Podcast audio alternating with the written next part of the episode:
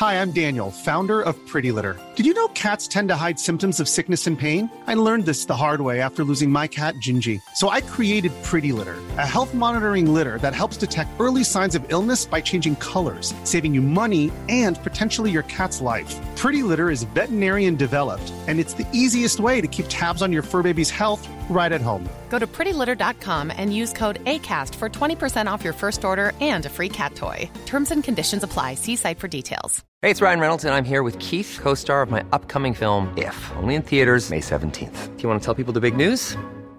All right, I'll do it. Sign up now and you'll get unlimited for $15 a month in six months of Paramount Plus Essential Plan on us. Mintmobile.com slash switch. Upfront payment of $45 equivalent to $15 per month. Unlimited over 40 gigabytes per month. Face lower speeds. Videos at 480p. Active Mint customers by 531.24 get six months of Paramount Plus Essential Plan. Auto renews after six months. Offer ends May 31st, 2024. Separate Paramount Plus registration required. Terms and conditions apply if rated PG. Even when we're on a budget, we still deserve nice things. Quince is a place to scoop up stunning high-end goods for 50 to 80% less than similar brands. They have buttery soft cashmere sweaters starting at $50, luxurious Italian leather bags, and so much more. Plus, Quince only works with factories that use safe, ethical, and responsible manufacturing. Get the high-end goods you'll love without the high price tag with Quince. Go to quince.com slash style for free shipping and 365-day returns. Du lytter til en podcast fra TV2.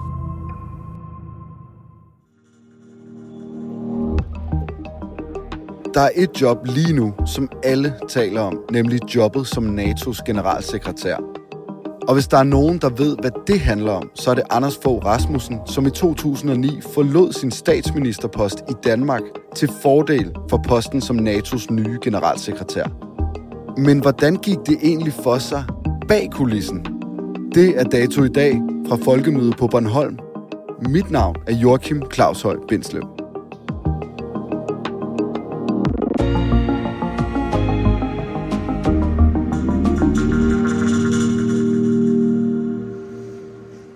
Anders Fogh, velkommen til. Jeg har lige læst i Ekstrabladet, at du udtaler dig om Mette Frederiks situation. Hvordan har du det med, at det, så at sige, er blevet en kæmpe historie den seneste tid? At vores nuværende statsminister måske er på vej til NATO, som du var engang? Jamen altså, øh, jeg er jo ikke øh, forundret over, at det skaber en masse diskussion øh, herhjemme. Og jeg kan sagtens sætte mig ind i hendes situation. I virkeligheden er det jo ikke særlig sjovt øh, at blive nævnt rygtevis øh, på den måde. Øh, hun er jo ikke kandidat til noget som helst. Øh, det var jeg heller ikke. jeg blev så generalsekretær. Øh, hvordan det her ender, det er der ikke nogen, der ved. Men jeg synes, det er rigtigt, det trods alt er at respektere, at en siddende statsminister eller en siddende premierminister kan ikke være kandidat, næsten før alle allierede i NATO kommer og siger, okay, vil du ikke gerne? Ja, så kan man blive kandidat, men ikke før.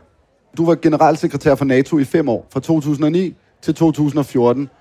Du har fortsat med at arbejde med sikkerhedspolitik. Du rådgiver øh, eksempelvis præsident Zelensky i Ukraine som en del af en ekspertgruppe, og så at sige har virkelig hænderne nede i, i bolddejen stadig. Vi skal tale om din vej til posten som generalsekretær i NATO. Jeg har læst, at omkring to år før, at du får den i 2009, omkring to år før, der sætter du noget i gang i embedsværket. Kan I afsøge mulighederne for om der måske er noget til mig ude i den store verden?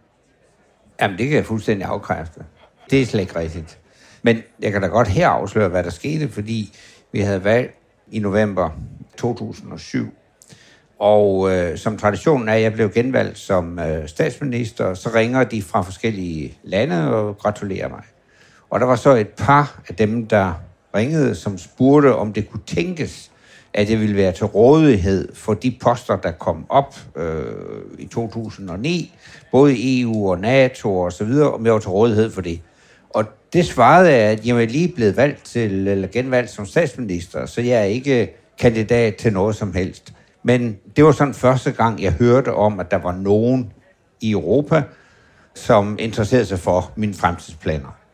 Noget, der så ligesom giver også syn for sagen øh, herhjemme øh, i Danmark, det er, at du er i USA, og du har en, en meget speciel relation, kan man sige, til verdens mest magtfulde mand på det tidspunkt, George Bush, hvor vi får en fornemmelse af, at du ligger altså lunt i svinget. Du besøger George Bush på hans ranch i 2008. Den danske statsminister og hans følge ankom med stil til præsident Bushes ranch i Crawford i Texas. George Bush var i skjorteærmer, og stemningen var venlig og uformel, da det danske statsministerpar blev modtaget af den amerikanske præsident. First, Mr. Prime Minister, welcome back. Um, it is so wonderful to see you. He is a, uh, a good friend of mine. Uh, Denmark is a good friend of America. En situation, som jeg er meget nysgerrig efter at høre dig om, det er, at dig og Bush er ude at cykle. På et tidspunkt skal I have en vandpause. I står der sammen. Mm. Hvad er det, der sker der? Jamen, det er jo altid en mulighed. Man står der kun præsidenten og mig, ingen medarbejdere omkring os. Der kan man få snakket liv om tingene. Og øh, det er så der, at øh, Bush, øh, der taler vi om slutningen af februar 2008, siger til mig, jeg hører, at der i Europa er bestræbelser på at øh, gøre dig til generalsekretær for NATO. Og så svarer jeg så til ham, at jamen, øh, jeg befinder mig godt som statsminister i Danmark og har ingen planer om at sige. Og så siger han så, jamen det skulle du nu gøre. Og så tilføjer han, og det er meget vigtigere for dig at blive generalsekretær for NATO, end at tage en af de europæiske poster, som også var i spil øh, på det tidspunkt. Du er alene med verdens mest magtfulde mand, og så siger han, det synes jeg, at det der, det er, det er noget, du skal tænke over. Hvad går der igennem dig der? Jeg ikke bare jeg er jøde, men jeg, altså, jeg er vokset op på sandjord. Øh, og jeg er vant til, at tingene kommer ikke bare sådan øh, af sig selv. Øh, jeg er vant til at tage sådan noget beskedent, vil jeg sige. Men det er da rigtigt sat der nogle ting i gang øh, hos mig. Men der var stadigvæk et år til, man skulle beslutte sig i øh, NATO, og alt muligt kunne ske. Så også udadtil fastholdt jeg, jeg er ikke kandidat. Det har vi også hørt andre sige. Hvem vidste det egentlig, Anders Fogh? Øh, jamen, da vi så kom lidt længere hen øh, på 2008, øh, var der kun altså en meget, meget snæver kreds i statsministeriet, der overhovedet vidste noget. Jeg talte ikke med nogen i partiet om det. Claus Hjort Frederiksen, som jeg havde et meget nært forhold til, vidste det ikke engang. Lars Lykke, som formodentlig var den, der skulle være min afløser, fortalte heller ingenting til.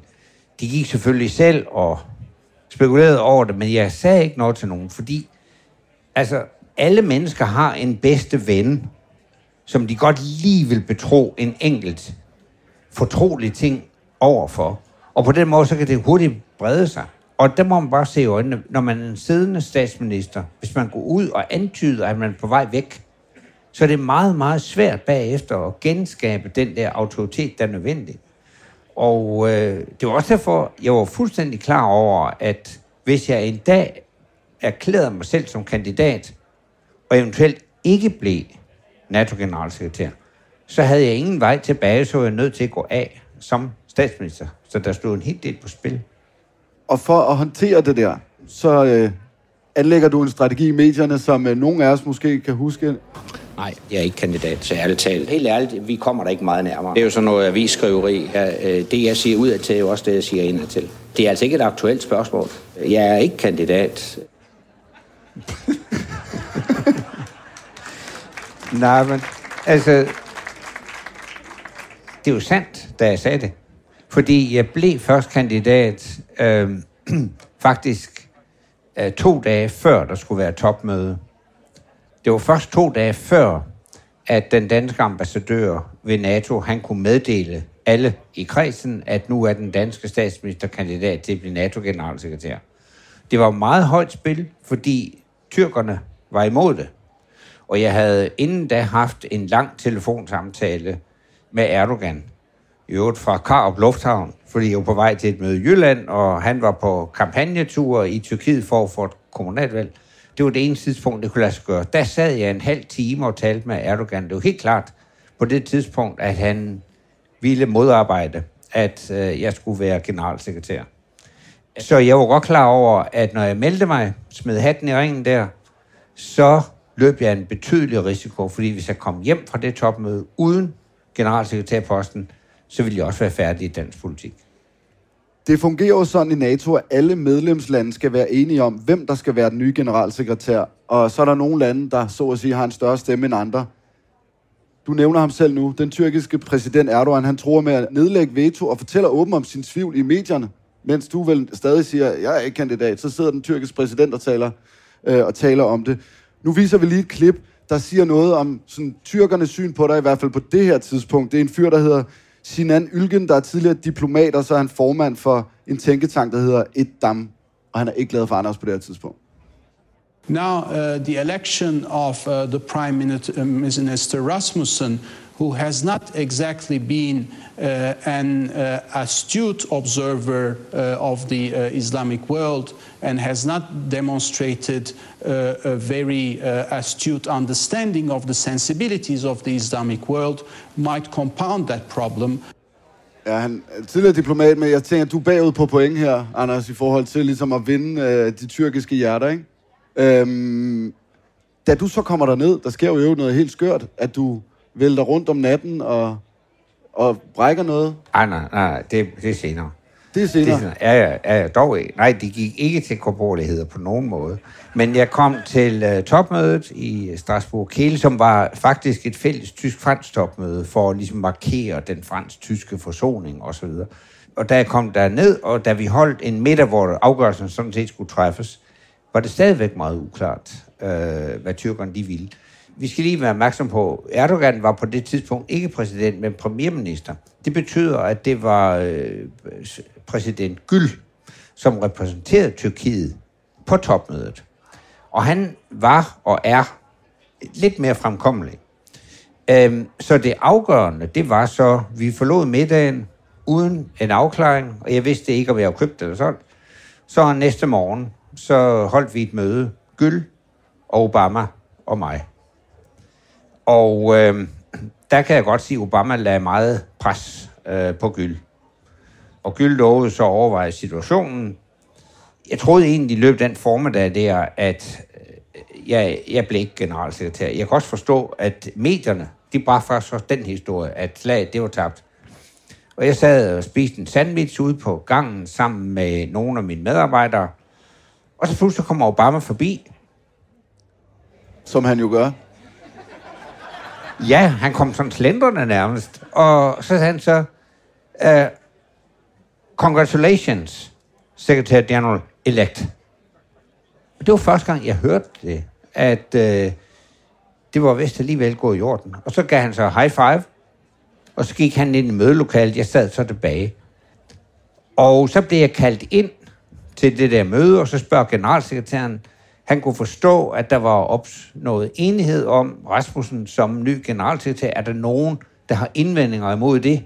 Og det var der ikke, og så klappede alle, og så var det afgjort. Og så susede jeg ud til et pressemøde. Så var jeg så generalsekretær fra 1. august samme år, og dagen efter gik jeg så af som statsminister. Det er simpelthen en high five fra Obama der. Det må være hæftigt. Der er noget, jeg gerne øh, lige vil vende, fordi der er også noget, der er rumsteret i forhold til det tyrkiske spørgsmål, øh, og som øh, fyldte i medierne efterfølgende, at tyrkerne havde det meget, meget, meget svært med, at Danmark stillede platforms til rådighed for Roche TV, som er en, en, en, var en kurdisk tv-station med base i Danmark. Og, øhm, og det ligesom på en eller anden måde skulle være, det, skulle, det problem skulle løses, fordi det var en torn i øjet på tyrkerne, at vi stillede, så at sige, vores ytringsfrihed øh, til rådighed der. Var det noget, der var på bordet, hvor du skulle sige, ja, yeah, vi ser på det? Øh, det var på bordet, fordi Gyld øh, førte det frem. Men jeg må jo sige til ham, som sandt er, at i Danmark kan en statsminister ikke bare lukke en tv-station. Altså, hvis der er nogen, der vil have lukket en tv-station under henvisning til, at den finansierer terrorvirksomhed, og det er det tyrker, der påstod, så må man indbringe sagen for domstolen, og så er det domstolen, der afgør det. Fordi i Danmark, der har vi et retsstatsprincip. Fuldstændig adskillelse. Det kan jeg ikke som statsminister beslutte. Og det er jo de nødt til at tage til efterretning. Jeg ved, det er godt, du stiller spørgsmål, for jeg ved godt, at der har været mange rygter om, at jeg var gået med til at lukke Ross TV. Men det kan jeg ikke, og det kunne jeg ikke. Så vi gav nogle andre ting til tyrkerne, som var fuldt offentlige. De fik et par stillinger i øh, administrationen i nathovedkvarteret og nogle andre ting. Og i øvrigt, så gik det sådan efterfølgende, at Tyrkiet var faktisk et af de lande, som jeg fik det allerbedste forhold til. Og Tyrkiet var et af de lande, jeg som generalsekretær besøgte hyppigst.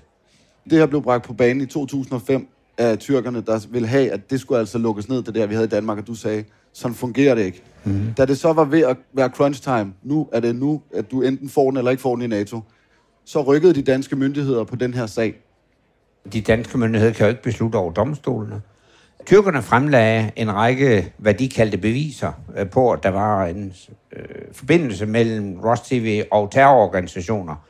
Det blev undersøgt af politiet, og sagen blev indbragt for domstolen, og den blev så i øvrigt afgjort af domstolen lang tid efter, jeg var blevet generalsekretær. De, de to ting, vil jeg gerne sige, de to ting har intet som helst med hinanden at gøre. Så vil jeg lige sige, det der med min skulder, for det er jo rigtigt nok, du nævner det, men det, der skete, det var, at jeg gik af som statsminister, men jeg havde så længe inden det her var sat i værk, lovet at komme til Istanbul for at tale ved sådan en islamisk øh, konference sammen med en hel masse øh, islamiske lærter og alt muligt andet. Og nu er det jo pludselig ekstra interessant. Når jeg tog til Istanbul, og muligvis har jeg været så træt af hele det forløb, jeg har været igennem, at om natten, da jeg så skulle op, og så skulle tilbage i min seng, så faldt jeg ned ad en trappe. Og min højre skulder gik af led. Au. Ja. Og min sikkerhedsfolk, der måtte jeg ringe efter, og så kom jeg på hospitalet. Og før tyrkerne fik lov at bedøve mig, der bad de danske sikkerhedsfolk øh, Rigshospitalet derhjemme om en vejledning, for de skulle vide nøjagtigt, hvor meget hvor lidt jeg nu måtte få det her bedøvelse. Større var tilliden til tyrkerne altså ikke. Men øh, jeg kan sige, at det blev ordnet på allerbedste vis. Jeg har fuld førlighed i min skulder. Så det var ikke tyrkernes skyld, det var min egen skyld.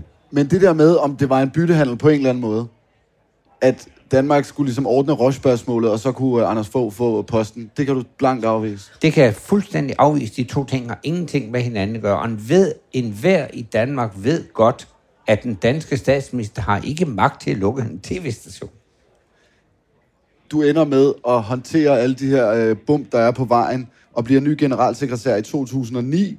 Du må op til dronningen, som du har været hos mange gange på det tidspunkt allerede, og sige, nu er det altså slut. Jeg har fået et nyt job. Lars tager over, Lars Lykke. Jeg tænker ud fra, hvorfor er det egentlig federe at være NATO-generalsekretær, end at være statsminister? Jeg tænker, så du har et helt land, ikke? Jo. Hvor det andet er sådan, uh, vi skal blive enige i mange... Ja, Jamen det kan jeg godt forstå, det spørgsmål kommer op. Og jeg vil gerne sige, at jeg stoppede ikke som statsminister i Danmark, fordi jeg på nogen måde var ked af at være statsminister. Tværtimod. Og omvæltningen fra at være dansk statsminister til at være generalsekretær var nok større, end en havde regnet med. Fordi som statsminister, der har du visse redskaber, du kan bringe i anvendelse for at have, bringe orden i eget hus. Altså, du kan jo fyre en minister, hvis det er. Men det var ikke sådan, at hvis det knep med at få enighed i NATO, så kunne bede præsident Obama eller kansler Merkel eller præsident Sarkozy om bare at forlade deres poster. Sådan fungerer det jo ikke. Så jeg havde kun et redskab, nemlig argumenterne. Og jeg skulle bruge en frygtelig masse tid på at bygge den der enstemmighed op, som er metoden i NATO. Alle skal være enige om alting, før vi kan rykke. Det er altså en masse tid. Så øh, jeg har bare den opfattelse, at når et lille land som Danmark får posten tilbudt, så har man faktisk også en forpligtelse til at sige ja til det. Det havde vi dengang, og skulle Danmark komme i den situation en anden gang, synes jeg, man på samme måde har en forpligtelse til at sige ja til det. Jeg tænker også for alle os, der er her lige nu, hvad kan vi egentlig bruge det til, at lederen af verdens vigtigste militæralliance er dansker? Altså, sådan, betyder det noget for os, der sidder her, eller er det så at sige bare fedt for den person, der har den, fordi det er et vildt job og en meget vigtig job? Betyder det noget for Danmark, at det er dig, der sidder der? Ja, men altså, jeg synes, at... Eller Mette Frederiksen lige om lidt måske? Jamen altså, det har en betydning, hvem der sidder i spidsen for NATO. Altså, de magtredskaber, NATO-generalsekretæren har, er ikke de samme, som en præsident eller en premierminister har. Men man har chancen for virkelig at påvirke udviklingen. Som statsminister havde jeg jo et kolossalt netværk, jeg kunne trække på blandt mine kolleger. Men derudover, så kan man sætte en dagsorden ved at holde taler, hvor man øh, øh lancerer nye tanker, nye idéer. I det daglige arbejde i Bruxelles, der er det generalsekretæren, der står for at formulere de forslag, der kan skabe enstemmigheden osv. Jeg kan godt sige til, at det er bestemt ikke ligegyldigt, hvem der sidder der. Og der er jeg mere tryg ved, at, øh, for at sige det rent ud, jeg tror ikke, det er nogen tilfældighed, at man meget ofte finder en generalsekretær fra et mindre land. Fordi mindre lande er mindre tilbøjelige til at tage de stærke nationale hensyn. De vil gerne se på helheden. Og i Danmark, der er vi jo vant til at skulle tage hensyn til helheden, fordi vi ofte har mindretalsregeringer. Vi er så lidt mere fleksible. Jeg tror, det er grunden til, at ofte så peger pilen i retning af en leder fra et lille land. Kender du nogen, der matcher den profil, som NATO har brug for lige nu? Ja, altså, øh, der er flere. der er flere. Nå jo, men altså, det er jo klart, du spørger til, om jeg synes, at Mette Frederiksen kunne være egnet som generalsekretær. Men hun har da i høj grad kvaliteterne til det. Men det vi bare skal huske på, det er, at der er mange andre ting end de personlige kvalifikationer, der går ind og er besluttende for, hvem der bliver generalsekretær. Der er sådan noget som geografi, og øh, det kan godt komme til at spille en rolle her. Og øh, der er noget, der tyder på, at der ikke sådan lige på nuværende tidspunkt er en total enighed om, hvem det skal være. Men hvad skal personen kunne? Altså hvis det nu er Mette ja. Frederiksen, hvad er det for nogle bokse, der skal tjekkes af? Ja, altså for det første, i den nu, under de nuværende omstændigheder er det vigtigt, at en generalsekretær kan fastholde enigheden inden for NATO. Det er et klart krav. For det andet skal vedkommende være i stand til med vægt at tale et hårdt sprog og direkte sprog til Putin. Og øhm, ja, altså... Kan hun det? Ja, det kan hun da i høj grad. Altså, det er der så mange, der kan. Der, der har jo også været nævnt øh, Kallas fra Estland, øh, og der har været nævnt øh, Wallace øh, fra Storbritannien. Øh, der har været nævnt flere navne, ikke også? Og øh, lige nu, der, der bliver det så diskuteret. Og der er jo noget, der tyder på, at der på nuværende tidspunkt ikke sådan er en udtalt enighed om, hvem det skal være. Så kunne man jo skyde bolden til hjørne ved at bede øh, Stoltenberg om at fortsætte et års tid. Det er nemlig sådan, næste år, der fejrer NATO sit 75-års jubilæum. Og der beholdt topmøde i Washington. Så det vil jo ikke være helt umuligt at så sige til på Stoltenberg, kunne du ikke lige tage et år mere?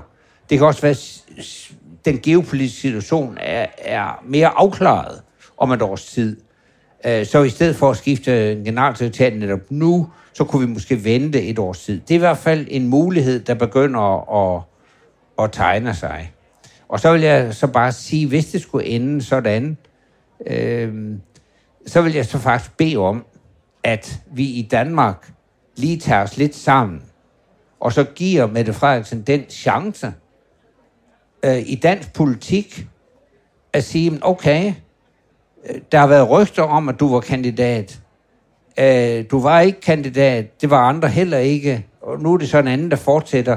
Men nu kan du godt fortsætte med autoritet øh, i dansk politik, og det siger jeg, selv, hun tilhører et andet parti, men nu er vi jo godt nok i samme regering, men altså alligevel, Øh, jeg synes, at vi skal vende os til i Danmark, at hvis Danmark skal have en chance på den internationale scene, så skal vi også være voksne nok til ligesom at bære det kandidatur, uden så, at hun bagefter skal være brændemærket. Jeg har jo set, hvordan næsten hele det politiske system på Christiansborg er gået i selvsving. Det, det, altså, det er jo fuldstændig umuligt at få kvalificerede danskere til at melde sig til internationale poster, hvis det skal være sådan hver gang. Anders Fogh Rasmussen, Damer og herrer, tusind tak for din tid. Selv tak. Fornøjelse. Det var dato fra Folkemødet.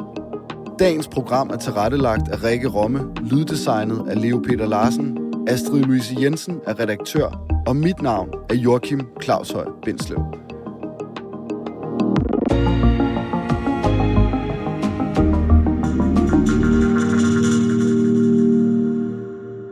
lyttet til en podcast fra TV2. Hi, I'm Daniel, founder of Pretty Litter. Did you know cats tend to hide symptoms of sickness and pain? I learned this the hard way after losing my cat, Gingy. So I created Pretty Litter, a health monitoring litter that helps detect early signs of illness by changing colors, saving you money and potentially your cat's life. Pretty Litter is veterinarian developed, and it's the easiest way to keep tabs on your fur baby's health right at home. Go to prettylitter.com and use code ACAST for 20% off your first order and a free cat toy. Terms and conditions apply. See site for details.